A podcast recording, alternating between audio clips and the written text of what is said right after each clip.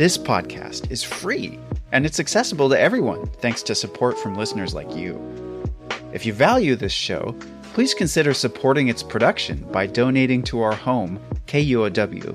It only takes a minute to give, and you'll be helping to support the production of this podcast. Make a donation at kuow.org or follow the link in the show notes. And thanks! All right, let's go for a little walk. Okay. This is later planted cauliflower. This is fennel. I'm out with Alan Schreiber on his Eltopia farm. It's about 10 miles south of Basin City. It's a flat place here, beat on by unrelenting sun. Irrigation sprinklers thwack, thwack in a constant rhythm fighting the rays.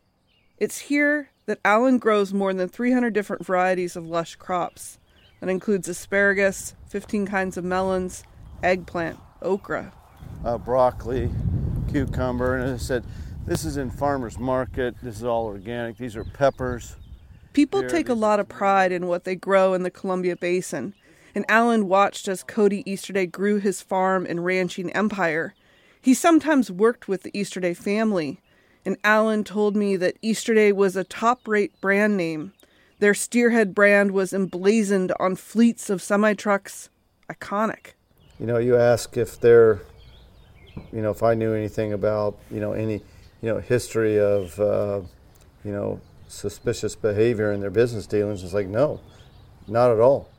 Alan told me if there were any negative feelings towards Cody or the Easterdays, it would have been a grudging envy of their success, jealousy over what they had built up.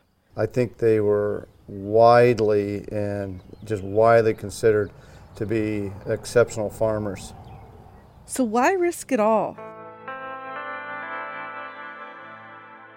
Why did Cody Easterday risk his exceptional operation and the family reputation? Why make up a ghost cattle scheme? One thing is very clear Cody racked up hundreds of millions of dollars of debt. I think he got he got into trouble with cattle futures and then had to do things to, you know, cover up his losses. They were kind of flying close to the sun, maybe. Um, no, Cody was. You know, other family members weren't active participants in in this. Cody was a bit of uh, Icarus that flew too close to the sun.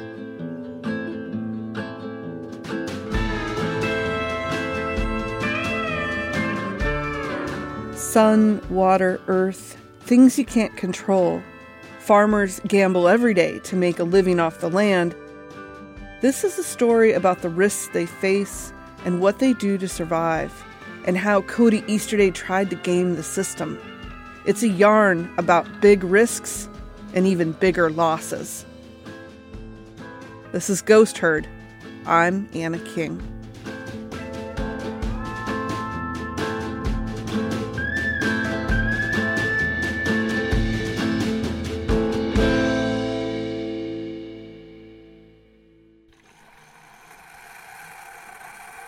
Yeah, you know, I wouldn't mind a cup of coffee, just a just a little, just a little, uh, just a little shot. All right. I'm sitting at the kitchen table of Olivia Grassel and her husband Stacy Niveton. A blue dotted tablecloth with sunflowers spreads out under our elbows. Okay. Uh, no, just uh, just black and hearty would be fine. Good Norwegian farmer.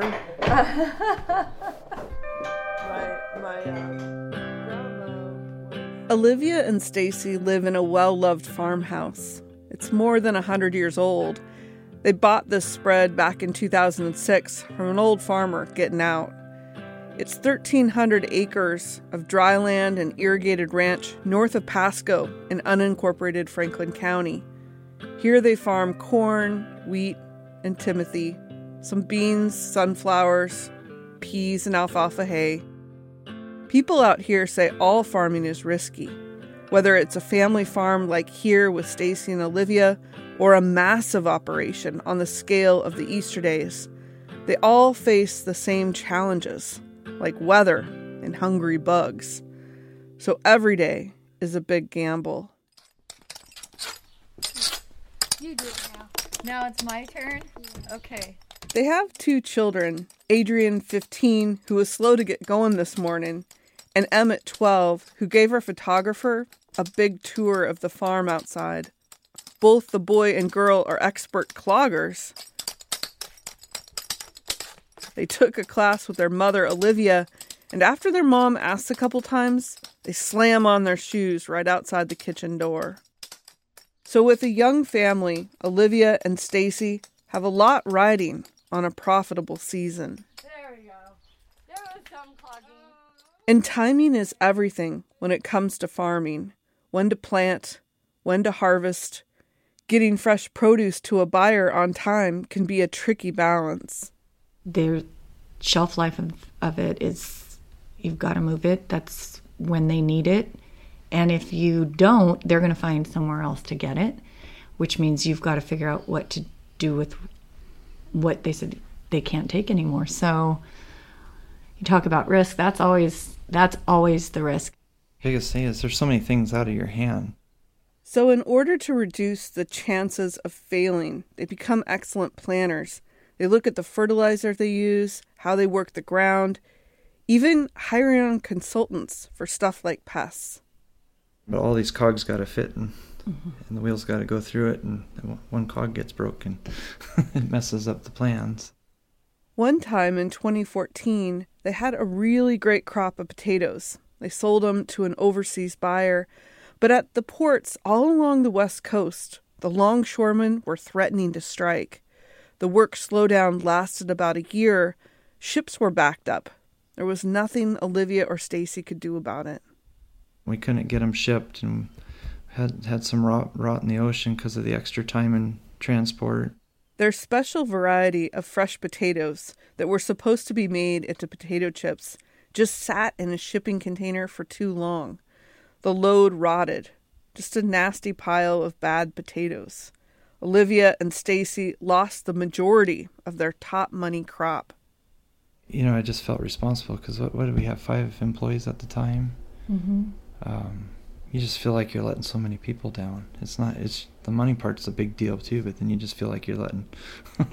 yeah, everybody else down, telling them we can't we can't pay you, and that makes you just feel, wow, we failed, we failed a lot of people, and we went back on our word, and and I'm a very honest person, and that, God, that just rubbed me bad. That just, oh. What? Why did it? I mean, like, I I hate to belabor the point, but like, why was that so hard? Um, it's it's about trust, and it's about this. Inte- your integrity is at stake, and yeah, I can't. Yeah. Anyway.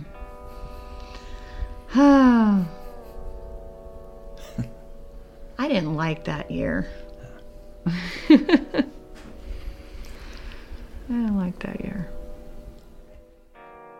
So when things went sideways, Olivia needed to scramble and find some more stable ways to support their family. That's when I went and got a job for the school district, um, just to to feel like I was helping work through this somehow, whether it be just getting uh, having another source of income to start coming in to keep myself busy. This one bad potato deal nearly took them down.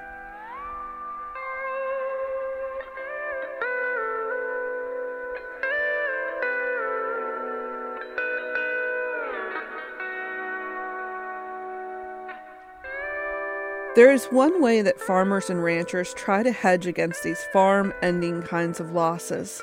It's known as the futures market. It's a bit tricky, but stick with me here. It's important to understand how the futures market works, to understand how Cody got himself into so much trouble.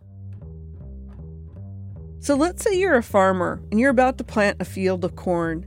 The price for corn when you drop your seeds in the ground is $4.50 a pound, and you've got to buy fertilizer, diesel to plow up the ground, and hire on labor But you're worried that when you go to sell that corn in five months, the price will drop lower, meaning you'd miss out on a bunch of money. So, to protect yourself from that, you'd buy what's called a contract on the futures market. The futures market is sort of like the stock market, only with food. They would they would enter into those contracts because they worried about prices going down. That's Eric Belasco. He's a professor of agricultural economics at Montana State University. So you are now ready to sell your grain. You've got tall stands of beautiful yellow corn all ready to harvest, but the price for corn is now only $4.20 a pound, meaning you won't get $4.50 for it like you expected. They take the hit when they go to sell, right? They're selling for 30 cents less. But you have that original futures contract at $4.50 a pound, so you still get that higher market price. And so, you know, that futures contract gain can then offset the losses when the when the rancher goes to sell on the open market. It's a basic risk management tool. You can use it for beef, corn, wheat, soybeans, pork belly, coffee, even orange juice concentrate. If used properly, farmers really don't win big, but you don't really lose big either. The futures market is sort of like another way they have to ensure their operations harvest to harvest. Cody's wife Debbie wrote in court documents that feeding cattle is an art. Sometimes you do everything right, but you can still end up short. Cattle producers don't have the luxury of setting their own prices. Tyson and a few other mega corporations that control the flow of meat to the world market make the prices. So ranchers are price takers, not makers. So ranchers have to take the price at the moment the cattle are fat, even if they're losing money. What can help? The futures market. It's a way to protect their investment from the time the calf is small till it's ready for slaughter. Cody regularly traded commodities on the market to hedge the corn and other crops he was growing. Federal prosecutors described this commodity trading in the early days as disciplined. A few years after building up his feedlot business, the cattle market took a downturn. Cody was facing big losses, and Debbie says he turned to the futures market to stop the bleed. Cody started making these trades with a broker over the phone. He also had his father, Gale, to help guide him. He would study the market and talk with industry professionals to make informed decisions on the trades. But there is also another way to use the futures market, and slowly, Cody started to take bigger and bigger risks. There is a gray area between risk management and um, and speculation. Coming up after the break, Cody puts it all on the line and gambles with his farming empire.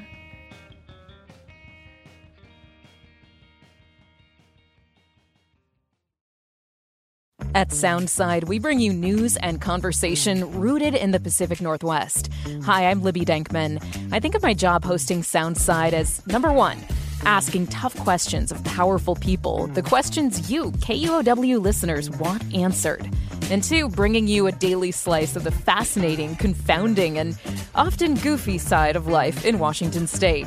Join me for Soundside at noon and 8 p.m. on KUOW or anytime on the Soundside podcast. As Cody was making these bigger and bigger bets on the futures market, he found an easier way to do that during all hours of the day. Cody got a smartphone app.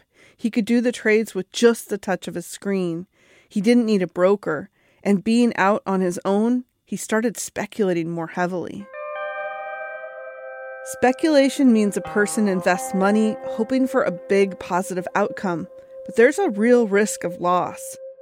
People who speculate on the futures market aren't necessarily farmers themselves. They may not even want to own any actual grain or beef, but they are people just looking to make money off the contracts. They try to buy futures contracts low and then sell them when they are high and cash out the difference. It's pretty obvious that this guy he did do speculation. This is Pete Smith, and that guy he's talking about is of course Cody. Pete is a longtime investment broker specializing in the futures market. I've been a licensed futures broker since 1979, so I've been around the block. We know Cody would make big speculative moves on the futures market. I mean, really big moves. But his actions went beyond just speculation. He was trying to manipulate the entire U.S. beef market all in his favor.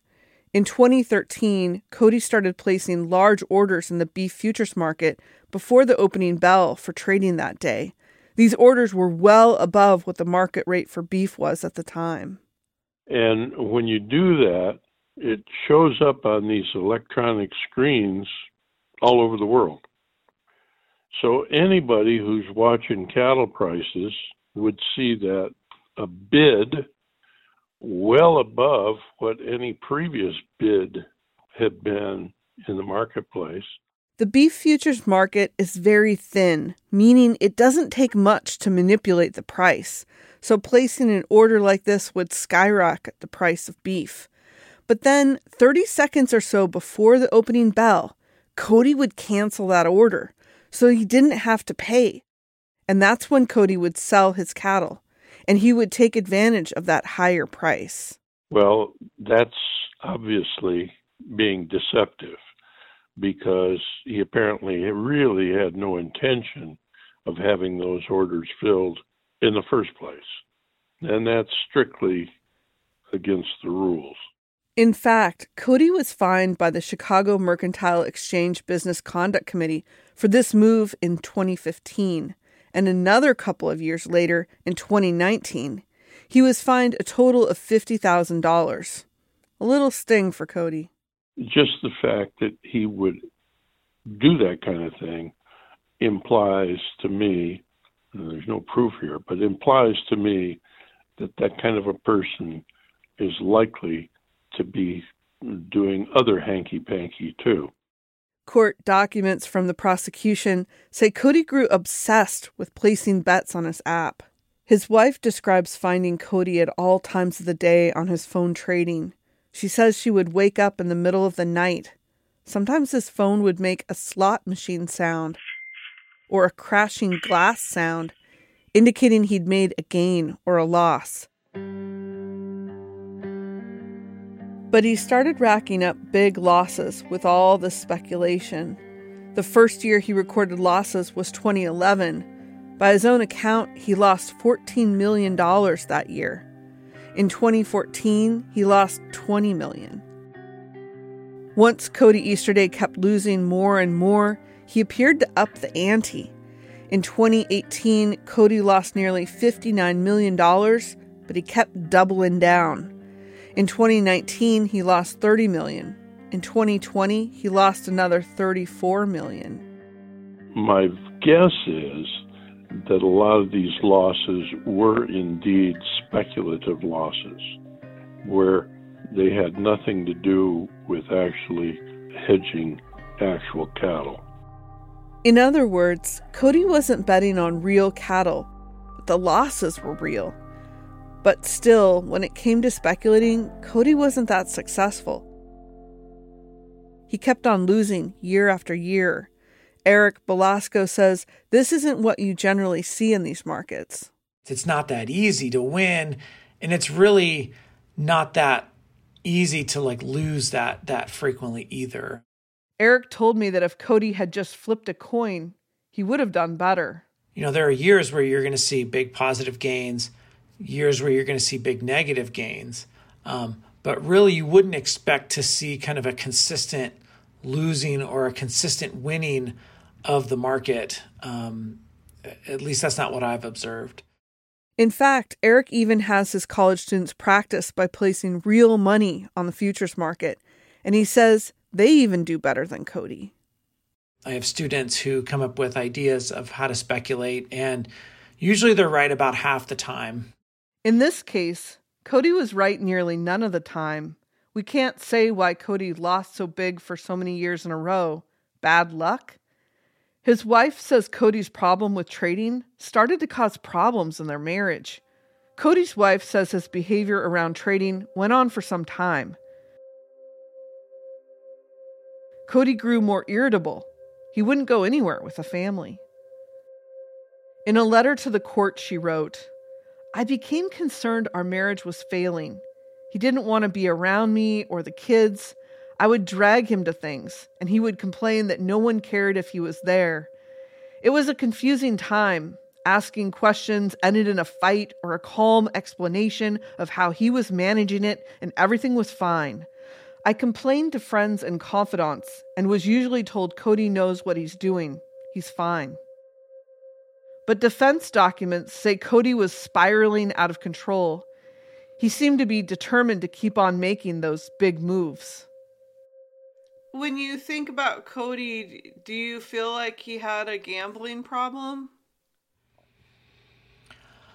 Uh, you know, I, I, don't know. It's hard for me to tell. Um, maybe um, you know had had perceived losses and is trying to win all those losses back with maybe one big bet. Maybe the bets get bigger and bigger over time. Um, i mean that that's definitely a, a psychological feature.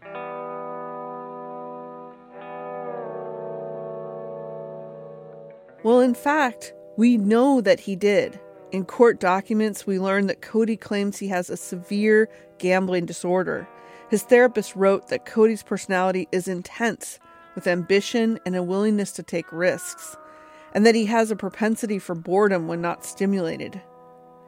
In total, Cody lost more than $200 million on the futures market.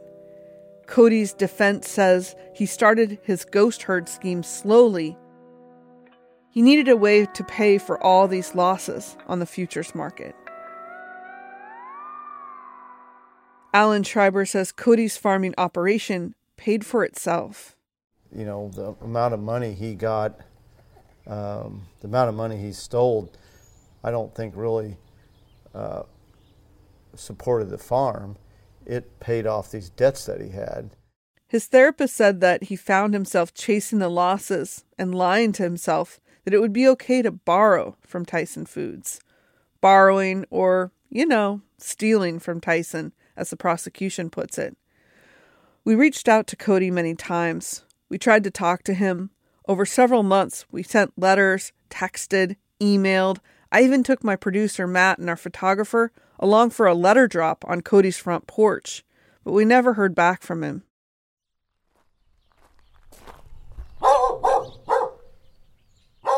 Back on the farm with Stacy and Olivia, their palomino coated dog named DOG seems a bit suspicious of my microphone.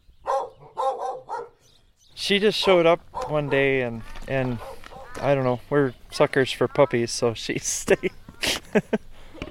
Stacy and Olivia don't use the futures market to manage their risk. Not all farmers do. They prefer to manage things by not taking too many risks and Stacy carefully manages the mix of crops they grow. So if one crop doesn't do well, then hopefully another one will be profitable. Farming is still a gamble. They're just hoping they'll come out on top for their family. But I was reading an article about Warren Buffett, and he just says, "Do what you're good at." Maybe I'm not going to make as much money as Warren Buffett, but that uh, this is what I'm good at, so I I stick with it. So, mm-hmm. I, um, why do you stick with it, Olivia? Because I married a farmer.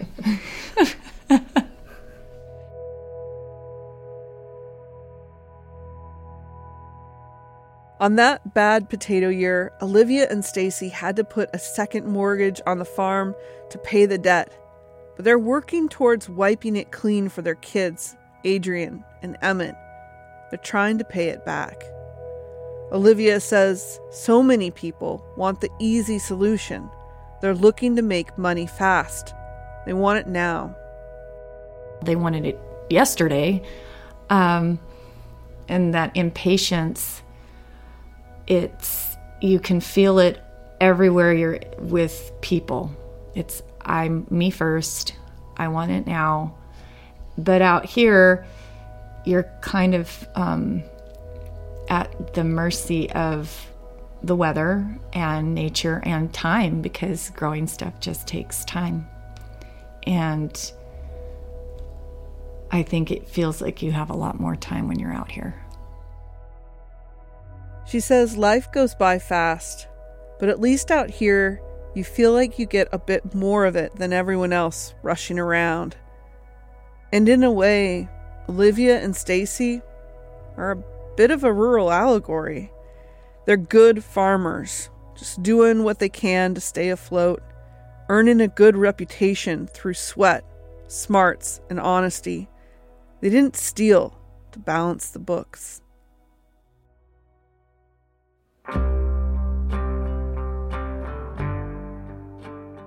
The books. That's the only place Cody's ghost cattle lived, penned in with fake invoices and paperwork. Now those mythic beasts are about to be discovered.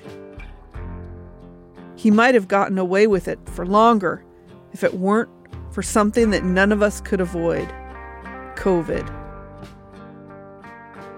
It really, it really does seem like a Greek tragedy or a Shakespearean tragedy. The Easterday Empire is about to crash. This is Ghost Herd. I'm Anna King.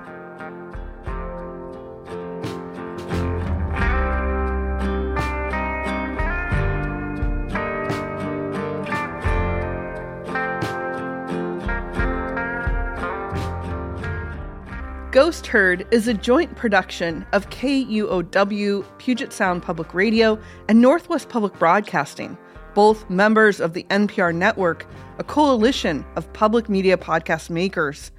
To support our work, contribute to KUOW, NWPB, or your local NPR station, and tell a friend or two about this podcast. It helps.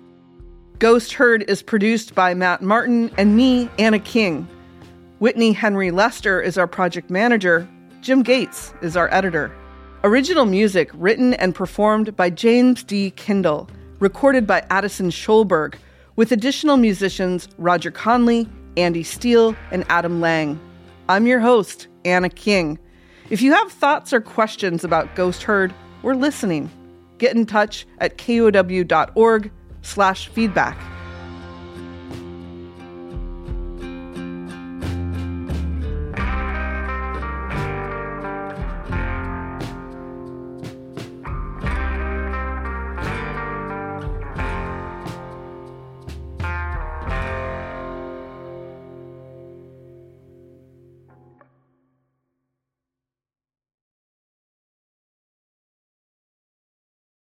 At Soundside, we bring you news and conversation rooted in the Pacific Northwest.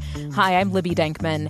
I think of my job hosting Soundside as number one, asking tough questions of powerful people, the questions you, KUOW listeners, want answered. And two, bringing you a daily slice of the fascinating, confounding, and often goofy side of life in Washington state. Join me for Soundside at noon and 8 p.m. on KUOW or anytime on the Soundside podcast.